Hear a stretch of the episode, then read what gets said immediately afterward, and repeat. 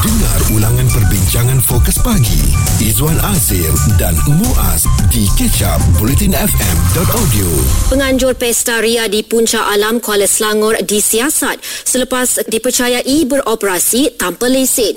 Ia susulan insiden dua wanita dan seorang kanak-kanak cedera selepas terjatuh dari sebuah permainan di tapak pesta berkenaan. Antara berita yang mengejutkan kita dan amat-amat merisaukan di tatkala kita sekarang ini sedang uh, bersama-sama dengan anak-anak kita ya menghayati dan juga uh, membuat satu perancangan cuti sekolah ni ke mana kita nak pergi. Dan itu antara salah satu tempat lah di tapak fun fair merupakan antara uh, tempat yang paling mudah untuk kita pergi. Tapi apabila ianya bertukar menjadi tragedi yang tidak diingini seperti yang kita semua sedia maklum melibatkan ada ketiga-tiga bangsa yang telah pun dibawa ke hospital. Oleh kerana difahamkan sotong right yang ketiga sedang berpusing secara tiba-tiba terkeluar daripada uh, keadaan yang sebenar sebenarnya dan uh, tercampak menyebabkan ketiga-tiga mangsa cedera. Dan ini menyebabkan uh, ramai di antara kita yang mula bertanya dari segi keselamatan untuk fun fair yang ada di negara kita ni adakah betul-betul mendapat kelulusan dan dari keselamatannya adakah dibuat pemeriksaan berkala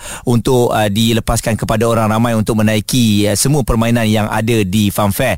Dan respon yang diberikan oleh yang dipertua MPKS Rahila Rahmah berkata pihak mereka telah pun melakukan siasatan terhadap fanfare tersebut pada 29 November lalu selepas permit operasi tidak diluluskan. Dan tambah beliau tapak pesta ria itu bukan saja beroperasi secara haram ia juga tidak mendapat kebenaran MPKS selain polis dan Jabatan Keselamatan dan Kesihatan Pekerja ya. Dan malah beliau mengatakan bahawa pengusaha terbabit tidak mendapat kebenaran dari MPKS hanya dapat kebenaran daripada pemilik tanah. Jadi ini yang mengelirukan tidak dapat daripada PBT tapi pemilik tanah membenarkan untuk dia mengadakan uh, fanfare ataupun uh, di situ dibenarkan untuk uh, permainan uh, dipasang dan sebagainya. Ini uh, antara perkara yang amat merisaukan kita apabila kemalangan dah berlaku. Bagaimana pula kita sebagai pengguna ni kan um, apakah yang boleh kita lakukan? Adakah uh, ada pampasan yang akan diberikan? Dan um, persoalannya adakah fanfare yang kita lihat di seluruh Malaysia ini sememangnya mereka ni hanya pasang dan juga terus buat fanfare fair uh, tanpa mendapat uh, kelulusan hanya tuan tanah bagi je mereka boleh letakkan di situ. Dan dari segi keselamatannya um, bagaimana agaknya pemeriksaan yang telah pun mereka lakukan sebelum operasi itu uh, benar-benar uh, dibuka dan diberikan kepada orang ramai. Dan dari segi peralatannya berapa lama agaknya sesuatu peralatan permainan yang ada di farm fair ini dibenarkan untuk digunakan dalam tempoh mungkin uh, 5 tahun 6 tahun kemudian harus ditukar ataupun selagi ianya boleh berjalan selagi itulah ianya akan uh, boleh digunakan oleh orang ramai. Jika anda terlepas topik serta pendapat tetamu bersama Fokus Pagi, Izwan Azir dan Muaz, stream catch up di blutinfm.audio. Pengusaha Pesta Ria abaikan tahap keselamatan. Pengusaha Pesta Ria ni ataupun fun fair lah yang cukup uh, sinonim dengan kita. Waktu kita kecil dulu memang fun fair ni antara tempat tumpuan yang memang kita wajib untuk nak pergi kan. Dan fun fair ni ada fun fair ni memang ada kategori juga kalau anda tengok ada fanfare international ada juga fanfare yang biasa-biasa orang kata fanfare kampung begitu kan. Jadi bila fanfare yang biasa-biasa ni yang kita risau dari segi tahap keselamatannya dia punya bergerak tu pun merry go round tu eh, macam tak percaya je macam tak yakin je sama ada dari segi keselamatannya bagus ataupun tidak. Dan akhirnya kita dapat saksikan juga kemalangan yang berlaku baru-baru ini menyebabkan kita ni lebih seriau lah ya untuk nak biarkan anak-anak kita menaiki permainan yang ada di fanfare. Baru-baru ini juga di TikTok. Ya ada seorang pengguna namanya Saiful Azif dipahamkan salah seorang ahli keluarga daripada dua mangsa uh, yang uh, menghadapi kecederaan ya oleh kerana sotong ride yang tertanggal daripada landasannya tu menunjukkan adiknya dan juga kakaknya yang berada dalam keadaan baik. Dan dia sempat ambil video juga. Dan dia menunjukkan juga sotong ride itu yang mana difahamkan lock ride uh, tidak dapat uh, digunakan dengan baik ya menyebabkan um, ianya tertanggal dan selain daripada itu juga besi yang dilihat seolah-olah berkarat dan lusuh macam dah lama tak diselenggarakan. Ha, jadi kalau kita tengok juga eh uh, video tu secara dekat memang nampak lah uh, dia punya dari segi keselamatan pun tidak meyakinkan. Tapi itulah bila kita dah sampai di sana anak-anak kita nak main permainan yang ada kat farm fair tu semua benda-benda tu walaupun kita risau dah hilang kerisauan kita sebab diorang nak main jadi kita biarkan. Jadi bila dah berlaku macam ni itu yang um, kita tak itu yang akan menyebabkan kita terfikir dari segi keselamatan ni adakah terjamin ataupun uh, tidak. Dan ini respon yang diberikan oleh Esko Kerajaan Tempatan Negeri Selangor iaitu YB Ng Zihan. Dan YB mungkin komen terhadap pengendali taman tema ataupun fun fair yang beroperasi tanpa lesen serta mengabaikan keselamatan pengunjung Kelulusan dan pemberian lesen kepada pihak pengendali adalah mengambil kira faktor-faktor keselamatan sama ada keselamatan pekerja maupun orang awam menurut Undang Akta Keselamatan dan Kesihatan Pekerjaan 1994 yang telah termaktub di bawahnya. Pada masa yang sama, penguatkuasaan juga dilaksanakan untuk memastikan pengendali memperoleh kelulusan sebelum memulakan operasi. Dalam hal yang berlaku, kerajaan negeri telah menyemak segera tentang perkara ini dengan pihak Majlis Perbandaran Kuala Selangor. Pihak majlis juga telah melawat tapak berkenaan bersama pihak Jabatan Keselamatan dan Kesihatan Pekerja pada 13 Disember untuk membuat pemeriksaan yang berkaitan. Dimaklumkan bahawa pihak pengendali belum ada kelulusan bagi aktiviti funfair tersebut pihak kerajaan negeri memandang serius perkara ini kerana perkara sebegini merisikokan nyawa pengunjung. Mm-hmm. Saya bersetuju dan YB dari segi PBT ni adakah perlu diketatkan lagi syarat permohonan lesen serta lakukan pemantauan yang lebih kerap? Syarat permohonan lesen sedia ada telah mengambil kira perkara-perkara yang berkaitan dengan cukup rapi Namun isu sebegini berlaku sekiranya pihak pengendali tidak mematuhi syarat-syarat tersebut dengan sewajarnya. Pengendali perlu mematuhi sewajarnya dan mengemukakan borang A, enactment hiburan dan surat sokongan untuk lesen hiburan sementara pesta haria dari Jabatan Keselamatan dan Kesihatan Pekerjaan serta bukti pematuhan pada syarat-syarat yang dikemukakan. Sebagai tambahan, pemantauan dan penguatkuasaan turut dilaksanakan dengan kekerapan yang tinggi. Itu respon yang diberikan oleh YB Ng Zihan, Esko Kerajaan Tempatan Negeri Selangor dan saya yakin dokumen-dokumen ini memang diperlukan. Tapi dari segi pemantauan di lapangan, maksudnya di tempat funfair tu, siapa pula yang akan memantau? Adakah pihak PBT akan tengok setiap hari uh, sama ada pemenang-pemenang itu diselenggara ataupun uh, tidak? Itu persoalannya. Izwan Azir dan Muaz di Up Bulletin FM. Ada di antara kita perancangannya pada cuti sekolah ni memang nak bawa anak-anak pergi fun fair. Tapi bila dah tengok kejadian yang berlaku di puncak alam baru-baru ini, terus cancel. Fun fair, no, no, no. Ha, walaupun fun fair tu di tempat yang dikenali lah kan. Ha, tapi kita takut ha, ianya berlaku. Sekarang ni kita dah potong siap-siap. Fun fair, ha, memang kita tak pergi buat sementara ini. Dan selain pada kejadian di puncak alam yang ha, telah pun anda saksikan, ada juga ha, berlaku di Jerantut ya di mana buaian Ferris wheel terjatuh ketika sedang berpusing dan ada orang di dalamnya dan uh, pada kes tersebut ada netizen memberitahu peralatan yang dipasang pada buaian itu merupakan besi buruk yang digunakan sejak 90-an dan daif malah tidak sesuai lagi untuk digunakan sebagai permainan. Ha, jadi itu yang paling kita risau. Kadang-kadang kita ni seronok sangat nak pergi fun fair semua keselamatan tu kita dah lupakan. Dan Rin pun ada uh, pendapatnya tersendiri pemantauan mengenai pengusaha pesta ria ni Rin? Ya saya. Saya uh, saya rasa pihak berkuasa tempatan perlu memperketatkan undang-undang pelesenan operasi ini okay. uh, supaya tak uh, perkara ini tak berulang lagi. Dan saya tak saya apa ni uh, Jabatan Keselamatan dan Kesihatan Pekerjaan yang ni DOSH perlu melakukan pemeriksaan lebih agresif kalau sebelum ni berkala lebih agresif mm-hmm supaya perkara macam ni tak berulang lagi. Okey, dan awak ada pengalaman ke bila pergi ke fun fair ni awak tengok-tengok uh, dia punya peralatan permainan tu merisaukan awak? Ya, sebab salah satu uh, kalau sebab tu saya Uh, saya apa ni mengharapkan pihak Dosh dia melakukan pemeriksaan lebih agresif sebab mm-hmm. saya tengok dia punya besi-besi dia pun agak tak berapa elok. Betul. Uh, dah lama berkarat. And then uh, saya rasa waktu dia punya waktu operasi tu hmm. contohnya sekarang ni kan waktu monsun kan saya rasa ia tak sesuai untuk kawasan outdoor yes uh, ya. kadang-kadang bila berlaku, dah hujan yes. pun uh, orang macam biarkan Ma- ada beberapa permainan yeah, beroperasi operasi lagi lepas hmm. tu saya rasa saya, saya sebagai warga Malaysia orang awam saya sebagai ibu bapa saya rasa pihak berkuasa contohnya polis boleh buat pemantauan lagi uh, hebat lagi. Mm-mm. Macam mana boleh benda ni terlepas dia, dia tak ada lesen secara haram sedangkan kalau kecil-kecil ni boleh, kita nam, uh, tak nampak Ha, ini besar. Ha, ha.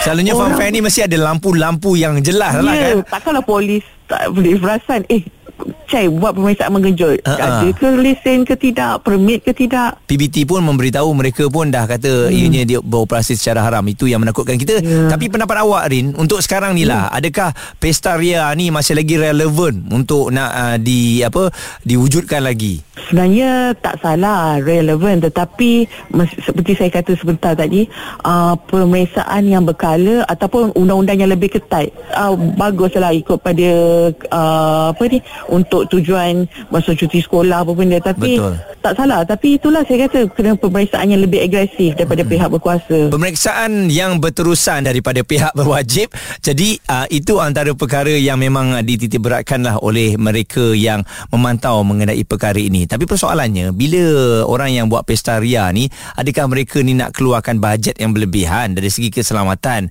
Takut mereka hanya memikirkan keuntungan. Sebab itulah permainan tu barang-barangnya pun masih lagi dah bertahun-tahun dah berkarat tengok ada yang patah ditampal macam tu je masih lagi digunakan dan kita tak tengok ah dah bayar terus main dah lah benda tu kita bayar lepas tu berlaku pula kemalangan terhadap kita ai amat menyusahkan eh Stream Catch Up Bulletin FM bersama Fokus Pagi Izwan Azir dan Muaz di bulletinfm.audio. Hari ini membawakan perbincangan bersama mengenai pengusaha pesta ria abaikan tahap keselamatan ataupun fun fair. Ni yang kita risau. Bila dah berlaku kemalangan, barulah orang ramai semua nak berbicara mengenai perkara ini dan pihak PBT pun uh, melihat semula uh, katanya beroperasi secara haram. Tapi kalau secara haram, macam manalah boleh uh, mereka mengadakan uh, apa fun fair ini dah berhari-hari eh macam sepatutnya benda tu nampak lah sebab fun fair ni memang kewujudannya membagi, memberitahu kepada orang sebab dari segi um, apa permainan yang ada dari segi penerangan ataupun cahaya dari segi lampu-lampu tu ini bermakna kalau mereka ni beroperasi secara haram uh, sangat-sangatlah tak logik sebab kita memang nampak kewujudan fun fair ni. Dan kalau dilihat menerusi Twitter pun ada yang berkongsikan uh, antara fun fair fun fair yang ada ni kan. Ada tu hari tu dia kata ada tengok satu video uh, roller coaster menggelosuh keluar dari track ibarat tiada hari esok. Dan ditunjuk pula yang ni ah pusing-pusing ni dah macam final destination. No thanks very much kiss goodbye lah dia kata. Dia tak akan join lah benda-benda macam ni ah. Jadi itu yang merisaukan kita. Dan memang ada yang berani berani mereka tak ada masalah lah. Tapi kita yang dari awal lagi dah fikir okey tak apa kita tak akan ambil. Dan anak-anak kita pun kalau bawa ke fun fair ni hanya game-game tertentu je kita benarkan. Nizam pun nak memberikan respon mengenai isu ini Nizam. Pendapat saya lah kan. Pasal uh, isu ni macam tadi yang Muaz cakap lah uh, saya pun macam uh, pelik jugalah. Uh, uh, apa ni fun fair tu bukannya dalam bangunan Hmm. betul tak Betul. dia dekat luar Mm-mm. maknanya semua orang nampak jadi isu isu yang saya saya pelik sini apa PBT buat sebenarnya sedang, sedangkan dia kata benda tu tak ada lesen Betul. Takkan nak tunggu ada kejadian tu datang cek lesen ke apa kan. Mm-mm. So ni lah maksudnya yang apa PM baru kita ni cakap pasal good governance. Hmm. So adakah uh, PBT datang buat uh, apa ni checking dekat tempat tu kalau tak ada lesen kenapa uh, tak suruh dia tutup selagi uh, tak dapat lesen baru boleh berjalan betul tak? Mm-mm. Ha, macam contoh pagi tadi lah yang isu pasal uh, escalator dekat uh, apa ni KCC. Uh, LRT Mm-mm. uh, KCC.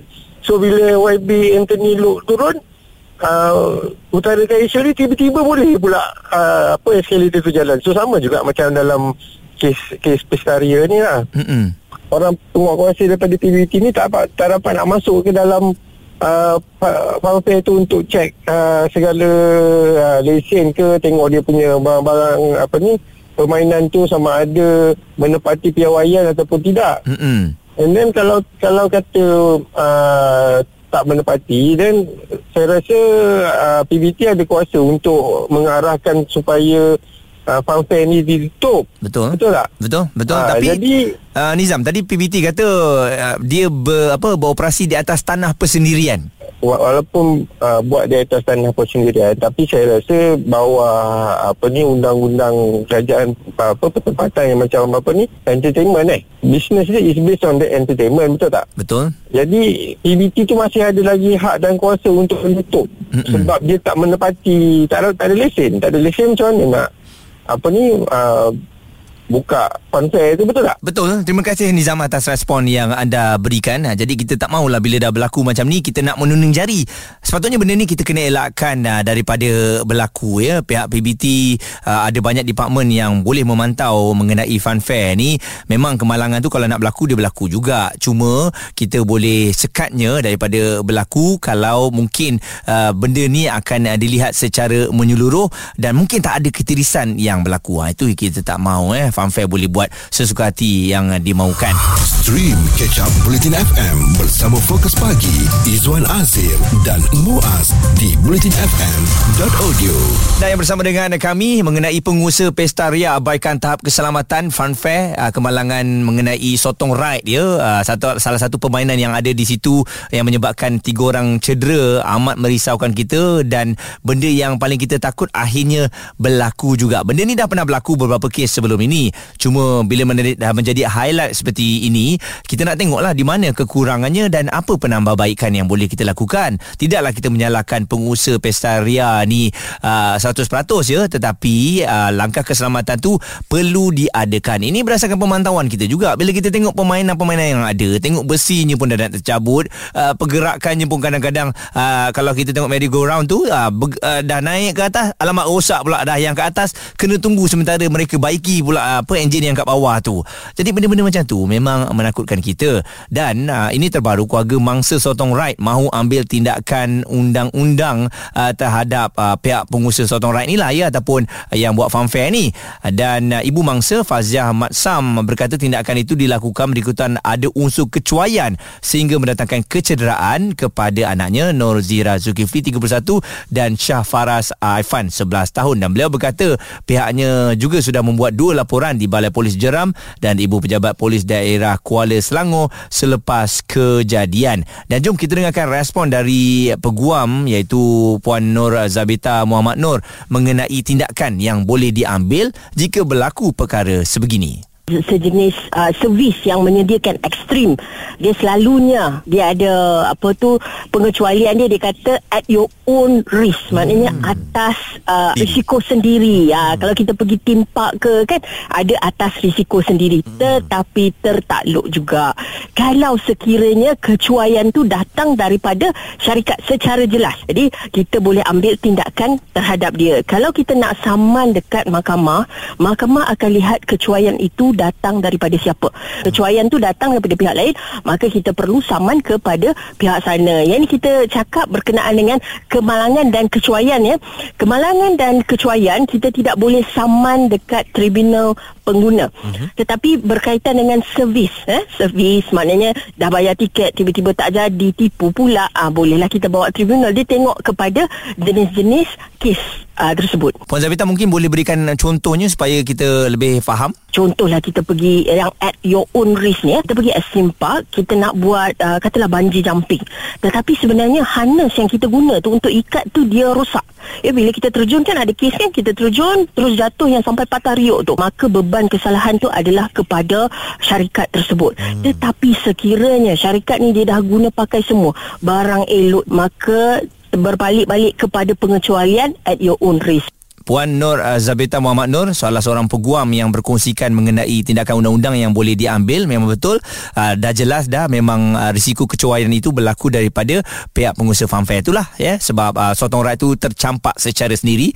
Walaupun kita tahu semua permainan yang ada tu berdasarkan risiko kita sendiri ya. Jadi kita harapkan perbincangan kita bersama ni dapat membuka mata ramai pihak supaya nak buat funfair ni bukan senang je. Pasang lepas tu orang datang main ada untung happy tak. Tapi dari segi langkah keselamatan dan kita nak elakkan perkara sebegini berulang kembali okey? Kita juga tak naklah funfair ni langsung tak wujud sebab itu adalah kenangan yang terindah untuk anak-anak kita apabila pergi ke suasana funfair okey?